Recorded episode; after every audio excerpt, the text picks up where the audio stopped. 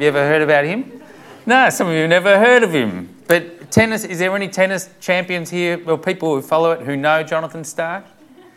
Anyone heard of him? He's a doubles player for America. But the reason I'm telling you that is almost there was another famous Jonathan Stark who was a cricketer, and it was me when I was younger. And I almost became famous like this other Jonathan Stark in tennis, but it didn't quite happen. But even now, I loved cricket so much that when I was in under 12s, uh, I think under 14s, probably more likely, uh, I, I would play in the morning and then I'd join the seniors in the afternoon just to field uh, as well because I loved it so much and I wanted to, to do it all the time. And now it's funny, I've given the game away, I haven't played it for ages, but when I drive past a cricket oval and I look out on a hot day, the thoughts that come flooding back to me are not those moments when I sort of, you know, went like that and went, ah, oh, yes, got it, you know, or when I was on a hat trick, or when I hit a six or something. You know, the, the, my mind, when I drive past a cricket field, goes back to about five o'clock in the afternoon, game finishes at six, in the absolute heat of the day, when we have been bowling and bowling and not got the opposition out. And, and they just seem un we seem unable to get that wicket. And I'm tired and I'm frustrated and I'm upset and I feel like taking my bat and ball and going home. you know, uh, those are the thoughts that come flooding back to me because they were the most difficult times in cricket. And our captain or our coach would always say, "These are the moments that make or break the game, guys." If you can stick with it at this time, if you can keep going at this time, we can win, we can get it. Don't drop a catch, don't give up, don't droop your head, don't stop. But boy, I felt like it. Cricket can make grown men cry. at five o'clock in the afternoon on a Saturday, in the heat of the day. Do you know when we did drop our head and we dropped a catch? It wasn't really that bad because there's always next week. But you know what I've noticed? Uh, there are very many similarities to the Christian faith. I mean, I can remember when I first became a Christian. I can remember how incredible it was, how everything was brand new and wonderful. I can remember the friends that I'd made and the people that were celebrating my new uh, found joy in following Jesus. And it was easy to follow God at that time. But I don't know about you. But sooner or later, each of us get to five o'clock in the afternoon on hot days where spiritually we feel like taking our bat and ball and going home. Where the last thing we want to do is keep following God. Where we feel like we don't know where He is and we feel dry. If you've ever been there, if you're there right now, God's been good to you, and He's been good to me, because He's given us the psalmist's words in Psalm 42. And tonight, this psalm and the psalmist's song in dry times can help get you through at times like this. If you've got your Bible, it would be great just to open it up tonight uh, to Psalm 42. And if you, you know, have someone next to you, you could show on with them if you wanted to. But we're going to be looking right at it. Um, one of the uh, uh, one of the prominent kind of emotional conditions in the Psalms is something called spiritual depression. It's, it's something that Martyn Lloyd-Jones wrote a book about. I have it in my office. It's a, it's a book called Spiritual Depression, and he wrote the whole book, a thick book, on Psalm 42 and Psalm 43. And Psalm 42 and Psalm 43, if you look carefully at them, you can, you can see that they're actually one psalm, uh, it seems, initially. See how there's no heading on Psalm 43. And if you can see in verse 5 of Psalm 42, there's this, Why are you downcast, O my soul? Why just so disturbed within me? And that's the refrain at the end of Psalm 43 as well. It seems that initially they were one psalm, but they've been broken up along the way. And tonight, as we look at Psalm 42 together, we're going to see uh, the spiritual depression happening in the life of the psalmist. And, and today, this cry of, Why are you downcast, O my soul? Why are you so disturbed within me? shows the level of difficulty and despair that the psalmist is facing. I want you to notice the title. Psalm 42 starts and it says, For the director of music, uh, a maskil of the sons of Korah. And the sons of Korah were uh, a group of priests who were charged with the ministry of singing. In Second Chronicles, uh, chapter 20 and verse 19, it describes what they were like in action. Listen to it. It says, Then some Levites from the Kohathites and the Korahites, that's them, stood up and praised the Lord, the God of Israel, with a very loud voice, it says. So the heading of this psalm impl- implies that this psalm was probably used in worship. It was probably a, a psalm that was sung in, in, in worship. You know, the, the Psalms, uh, the book of Psalms is, is filled of song, with songs. Songs that were sung to God. They're poems that, that are written to God. And they're written to awaken and really express and shape our emotional life as we sing to God, as we lift up our hearts, this kind of poetry that exists between us and, and God and, and speaking to God, the God who made us. We come to realize who God is as we look at these Psalms and as we sing them and read them. Our emotions are, are massively important as we come to God, to engage with Him and to, to not just intellectually come to Him, but come to Him with our feelings. The second thing, apart from noticing this is a psalm that we're in tonight, a song, is that uh, this one's called a maskil, and it's not really clear what the word means, if, if I'm honest. Um, that's why most, a lot of versions in the Bible don't translate it. Um, but it comes from a Hebrew word that seems to mean to make someone wise or to instruct. That's what a, a maskil was. And so when it applied to Psalms, it may well mean a song that instructs, you know, a song that teaches, a song that is wisely crafted to help us, uh, you know, learn as we sing it. And so maskils, it seems, were songs that were meant to instruct God's people as they gathered and as they sung them together in worship. And uh, it says to the choir master, to the director of music, to the, to the one uh, who's the director of the music. So the psalms, the songs, and then to instruct us and to inform us. And Jesus uh, taught us that uh, they, were, they were inspired by God.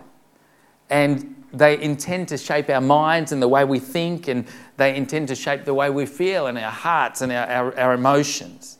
And as we look at the Psalms and as we look over it this week and over the next few weeks, as we look at this series, A Hunger for God, how can we continue to have a hunger that longs to know God more deeply? Our prayer is that as we engage with these Psalms, we will come to know God much deeper and to really sense Him speaking to us and molding us and shaping us. So, Psalm 42. What's, it, what's going on in this psalm? What's happening here? Um, first of all, I'd just like to run through it quickly to show you some of the things that are in there. And then I think there's six kind of things that the psalmist does in this psalm that I think are really helpful for you and I when we're in dry, spiritual dry places and how we can respond. First of all, just as you look at the psalm, um, externally, the psalmist's circumstances are oppressing. I mean, there's no other word to look at it. If you look in verse 3, it says that his enemies say to me all day long, Where is your God? I don't know if you've had that, but enemies saying to you all day long, Where is your God? can't be very encouraging, can it? And so, verse 10 says the same thing, only it describes the effect that this is happening on him. It's causing deadly wounds. Look what he says in verse 10 My bones suffer mortal agony as my foes taunt me, saying to me all day long, Where is your God? And the taunt, where is your God, implies that people are looking at the psalmist, looking at his circumstances, and saying, Well, if this is happening to you, where is your God? Uh, looks like he's been abandoned by God. And so people are taking the opportunity to come and say to him, oh, Where's your God? I mean, this can really hurt, can't it? And this is what he's facing the eternal emotion, emotional condition of the psalmist is, is depressed. And he seems to be full of turmoil at this point. In verses 5 and 11, he describes himself as a downcast. You know, he says, uh, why, why are you downcast? So disturbed. In verse 3, he says, My tears have been my food day and night. Can you imagine it? You know, he's, he's so so down that it's only his tears as they fall down from his eyes that become his food. He, he, he's eating them, he's crying, and, and he's just so sad. He's so discouraged to the point of crying day and night. In verse 7, he says he feels like, he, like he's drowning. All your waves and, and breakers have swept over me. And yet, in all of this, there's kind of this fighting that he has to hope in God. In the midst of all of this, he's, he's, he's trying to keep going, to keep fighting, to keep hoping in God. Verse 5 Why are you downcast, O my soul? Why so disturbed within me? Put your hope in God. Yet, for, for I will yet praise him, my Savior and my God. And verse 11 again, why are you downcast, O my soul? Why so disturbed within me? Put your hope in God, for I will yet praise him, my Savior and my God. He's not surrendering to the emotions of discouragement. He's fighting back. He's struggling, but he's fighting back. I can't tell you how many times in my life I've picked up my Bible and turned uh, through to Psalm 42. Uh, when feeling like it's five o'clock in the afternoon in cricket spiritually, when feeling like it's taking everything within me to keep going in times of heaviness and discouragement. This miserable emotion will pass. I have to keep telling myself, this season will pass. Don't be downcast, I've had to say in the past. Look to Jesus. The, the light will dawn. There will be a new day. There have been so many times on my journey when friends who have been dear to me have walked away from the faith. People who I'd prayed with and worshipped with. And it can be really hard when that happens. I mean, there's been times when I've had people who have been my spiritual leaders who fail morally, uh, just terribly. And people around me have looked at their failures and just thought, well, if that's what it's about, if that's what following Jesus is like, and they've walked away. And in the midst of that, it can be very, very discouraging. Sometimes I've felt such just dryness in my walk that it's been very difficult to feel the closeness of God. And yet, these words from the psalmist put your hope in God have been ones I've returned to time and time again. It's been my prayer through times like this. Psalm 42 has become one where I have often found comfort in crying out with the psalmist. And here he is, his external circumstances are oppressing. And yet his internal emotional condition is, is depressed also and full of turmoil. But he's fighting for hope in the midst of it. And he's trying to hang on. And, and really, the remarkable thing is at the end of the psalm, he's still fighting. He hasn't won the battle. Uh, victory, it's not like, and, and wow, we will come in bringing in the shears, singing hallelujah. No, at the end of the psalm, he's still saying, Oh, I'm still just trying to hang on.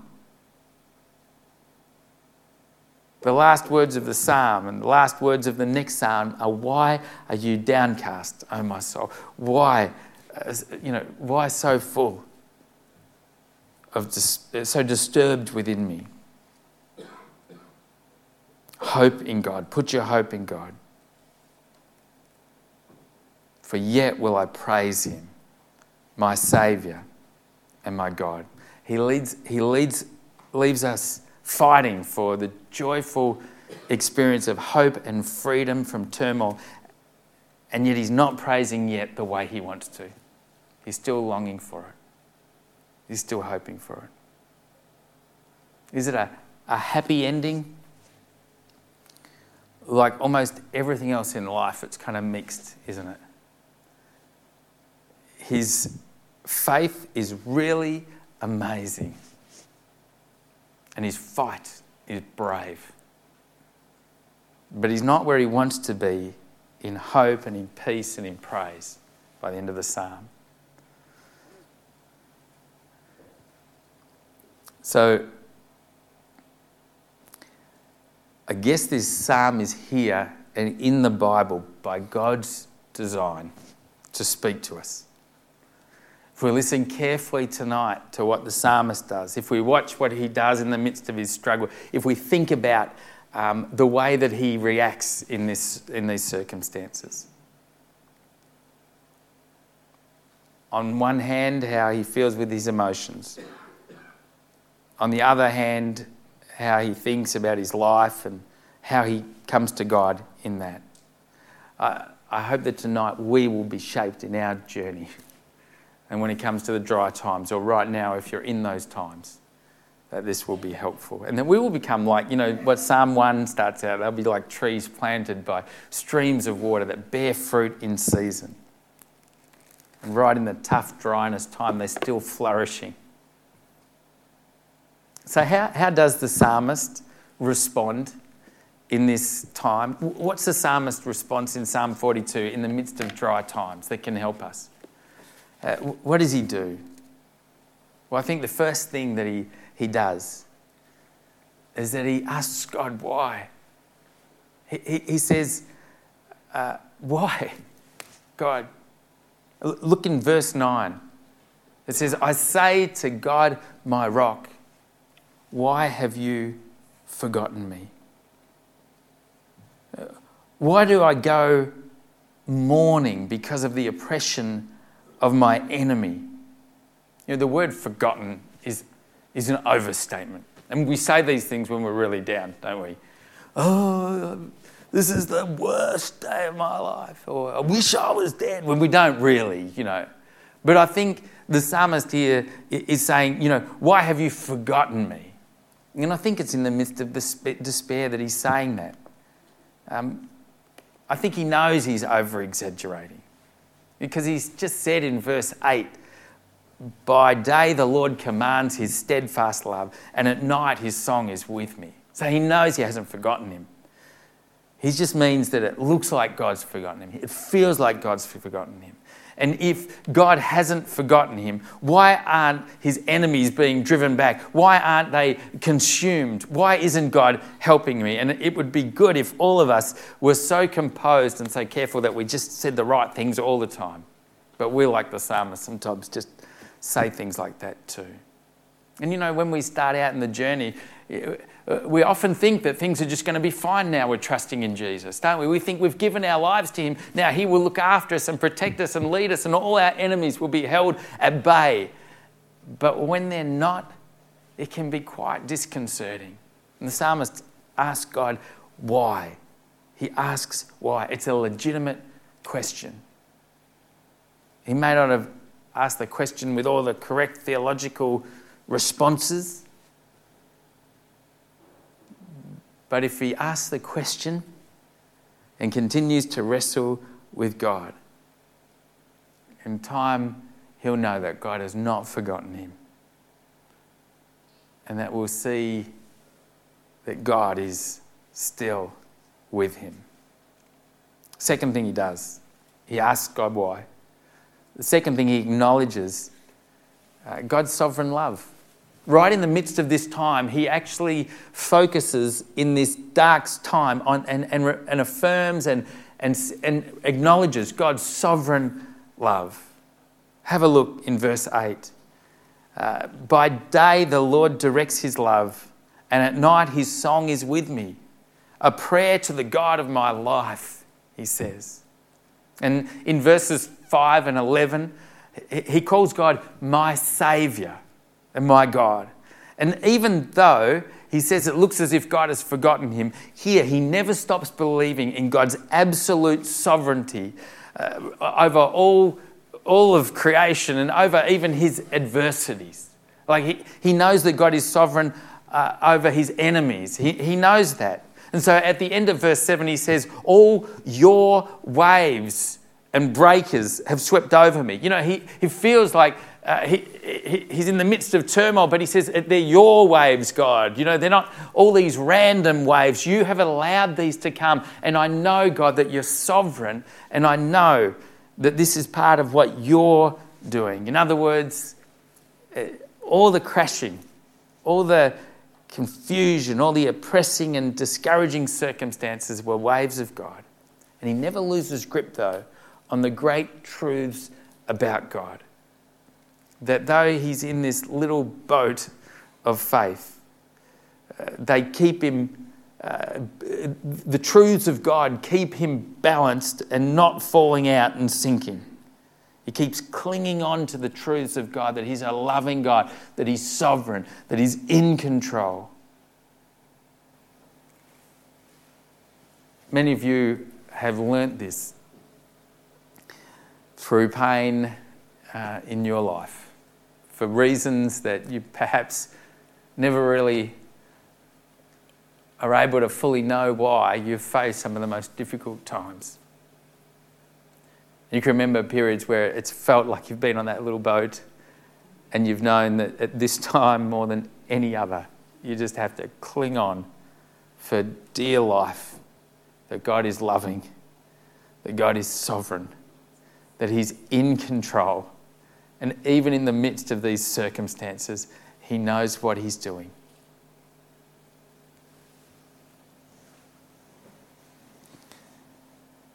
And you've learned deeply that it's no relief to kind of just say this is, you know, th- that to say that God does not rule the wind and the waves. That doesn't help. So the psalmist affirms God's sovereign love for him through all the troubles. And you know what he does next? Kind of, I think he must have done this next, is he sings. There's a song in the midst of it all. In verse 8, it seems that he sings to the Lord at night, pleading for his, his life. Kind of says, By day the Lord commands his steadfast night, love. Sorry. At night his song is with me. I'm carrying a song in my heart in the very deep, darkest struggle. I'm singing this little song, a prayer to the God of my life. It's not a jubilant song. It's not a, uh, a song of jubilation and praise, but it's a song of deep hope. It's a song, a prayer, of, a pleading song to the God of my life. He's pleading for his life.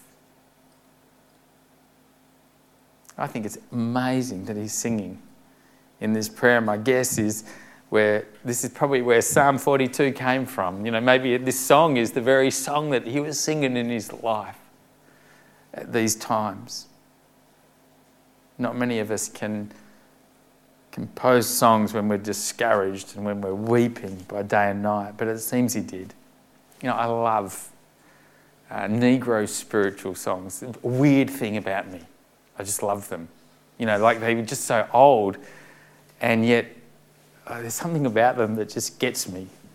And uh, the thing I love about them most is that in the early 1900s, you know, slaves, Negroes out in the cotton fields getting um, treated so badly, um, just getting oppressed and abused, and um, just, just such a horrible life. They sang. And they sang songs of hope. You know, I'll try, try and sing just a few to you. But one of them they sing is just one that goes like this Nobody knows the trouble I've seen. Nobody knows but Jesus. Nobody knows the trouble I've seen. Glory, hallelujah. Isn't that a beautiful song? I mean, you can remember, imagine, you know, working in the cotton fields and you're just getting picked on all the time and everything. Nobody knows what's going on, but Jesus knows. And it's all right. You know, swing low, sweet chariot, coming for to carry me home. Swing low, sweet chariot, coming for to carry me home. You know, I'm, I'm in the midst of slavery. This is terrible, but the chariot's coming and one day I'm going to be with him. There's this beautiful song that just says, Steal away, steal away, steal away to Jesus. And this Negro guy's just sitting there singing, saying, I just want to slip away. I want to steal away from this life to be with Jesus. Just a song, a song of hope in the midst of the deepest despair. And perhaps tonight, while we sang, God is here, you didn't feel like singing it. But I think God is here as a song of faith and hope in the midst of really difficult times. It's a declaration that in the midst of tough times, I'm singing a song. He's here. Let the brokenhearted rejoice. I'm one of those. Let the weak say, I am strong. Let the poor say, I am rich. Oh, God is here. His wonders to perform. Gee, I, I don't feel like that, but boy, I'm going to sing that be my song in the midst of the night, in the midst of the struggle. He sings. Gotta love this psalmist.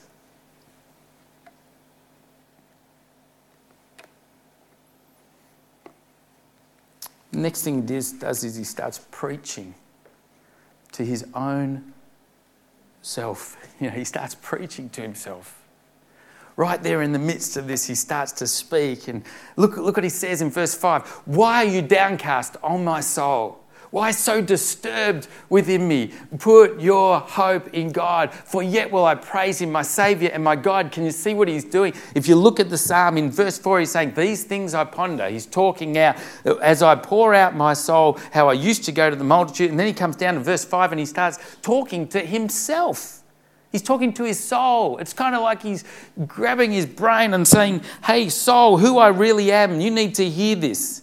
Why are you so disturbed within me? Put your hope in God. Put your hope in God. How crucial this is in the fight for faith, where we kind of learn to preach the truth to ourselves. It's so important for us to do this uh, in Martyn Lloyd-Jones's book, in page 21, uh, he, he has this quote. I think it's great. He says, Have you realized that most of your unhappiness in life is due to the fact that you are listening to yourself instead of talking to yourself? Take those thoughts that come to you the moment you wake up in the morning. You have not originated them, but they are talking to you. They bring back the problems of yesterday, etc. Somebody is talking. Who is talking to you? Yourself is talking to you. Now, this man's treatment in Psalm 42 was this instead of allowing this self talk to talk to him, he starts talking to himself. You get what's happening? Why art thou cast down, O my soul? He asks. His soul has been depressing him, crushing him. So he stands up and says, Self, listen for a moment. I will speak to you. Gee, we need more of that, don't we? I mean, we really need to get a rational grip and start talking to ourselves rather than just listening to what comes up all the time. On this side of the cross, we know that the greatest ground for hope, the greatest reason that we can have hope is Jesus Christ crucified for our sins. He, he's died for our sin and our suffering, and He's risen from the dead. He's conquered death, He's conquered sin, He's triumphed over the grave. So, the main thing that we must learn is to preach to ourselves the gospel. You know, we must just affirm that to ourselves. It will be kind of like, you know, taking up part of what it says in Romans 8, you know, and, and sort of reworking it into our own words. Things like, listen, self. if God is for you, who can be against you? He who did not spare his own son, but gave him up for you, how will he not also with him graciously give you all things? Who shall bring any charge against you as God's elect? It is God who justifies. Who is it that condemns you? Imagine, talking to ourselves in this sort of way. You know, Christ is the one who died. More than that, who was raised, who is at the right hand of God, who indeed is interceding for you. Who shall separate you from the love of Christ?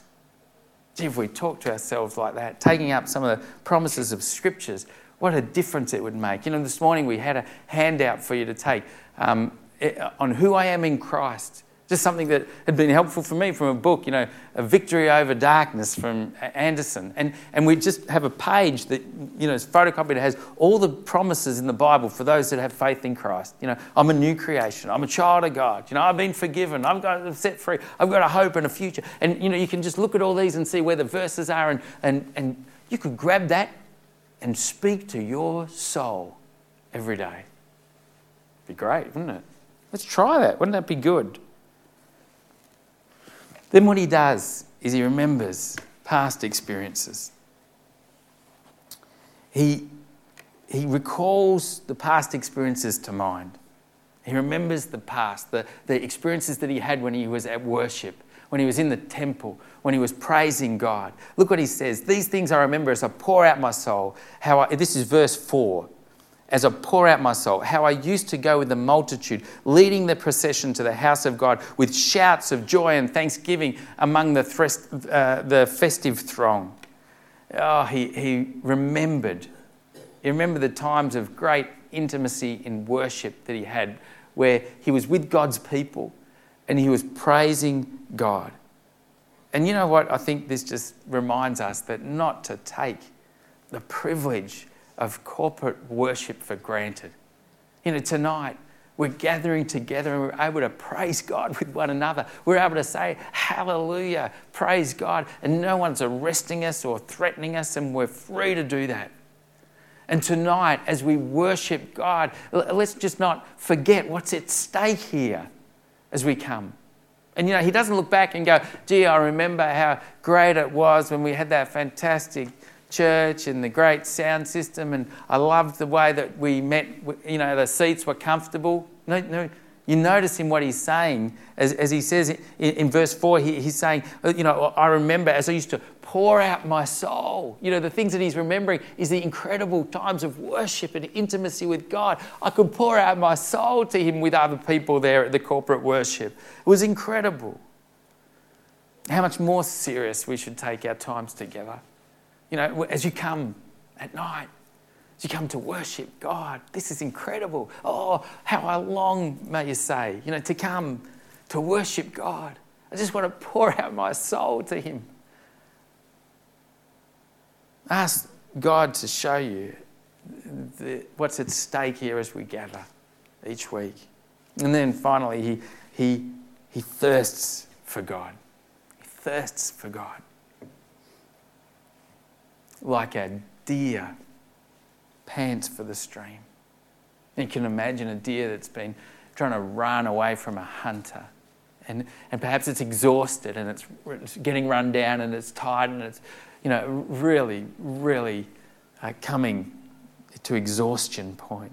As the deer, verses 1 and 2, as the deer pants for streams of water, so my soul pants for you, O God. My soul thirsts for the living God. Where can I go and meet with God? Where can I go and meet with God? I think what makes this so beautiful and so crucial for us is that He's not thirsting for relief from the enemies. Did you notice that? He's not asking his circumstances to all be sorted out and changed. What he's thirsting for here, can you see it? He's thirsting not for an escape from his enemies or for, from their destruction. And it's not wrong to pray that your enemies will stop hurting you and, and saying nasty things about you. It's, it's sometimes right to pray for, for defeat of your enemies. But more important than that to this psalmist is God Himself. That's who He's thirsting for. We come to love God. We come to want to see God. We want to be with God. We want to know that God is here. We want to praise Him. We want to worship Him because only He can quench the deep, deep thirstings of our soul. in the midst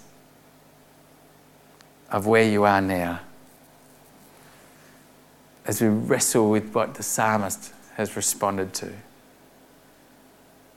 may you thirst and long for, for Jesus, thirst and long for God, and, and come and pray to meet that you'd meet Him face to face in these times. See,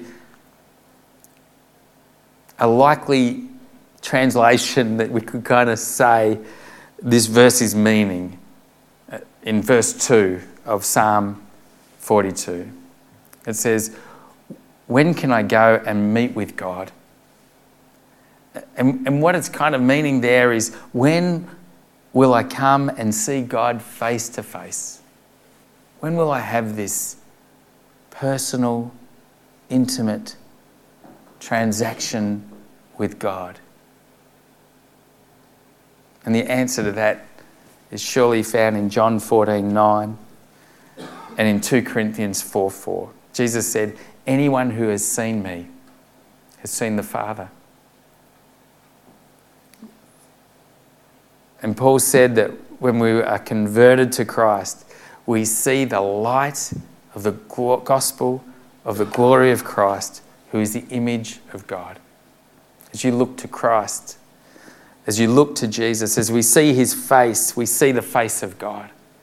We see him and we respond to him face to face. When we hear the story of the death and resurrection of Christ, when we respond to Jesus, the risen Lord, then we see God face to face. May, in the midst of your times of dryness. May you long and yearn for more of God as you look to Christ. May you see Him face to face. Let's pray tonight, shall we?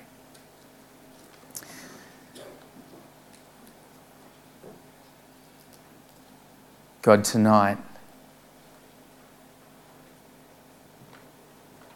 some people are here who really feel like it's so hard to go on. Lord, I pray tonight that at this time you'd give them the courage, the courage to cry out to you, the courage to sing, in the midst of their sadness, to sing a song of hope. God, we pray you'd help them to remember the times when you have spoken to them and revealed yourself so clearly. And God, I pray that you would just give them a bubbling thirst that would keep their eyes on you and longing for you right through this time. And God, I pray that you would help each one who's feeling dry and, and really like they're in a place of discouragement tonight. To know that you're with them, to know that your love is surrounding them, to know that you're sovereign. And that though they might not feel it now, that they might hold strongly to that. And God, that they would thrive even in the midst of this challenging circumstance. May they cling to you and know that you're with them at this time. God, may we have faith that endures right through this time because we know you, Lord Jesus. We know you're walking with us. This is our prayer tonight to you, God, who's more than enough for us and able to help us in all our circumstances. In Jesus' name. Amen.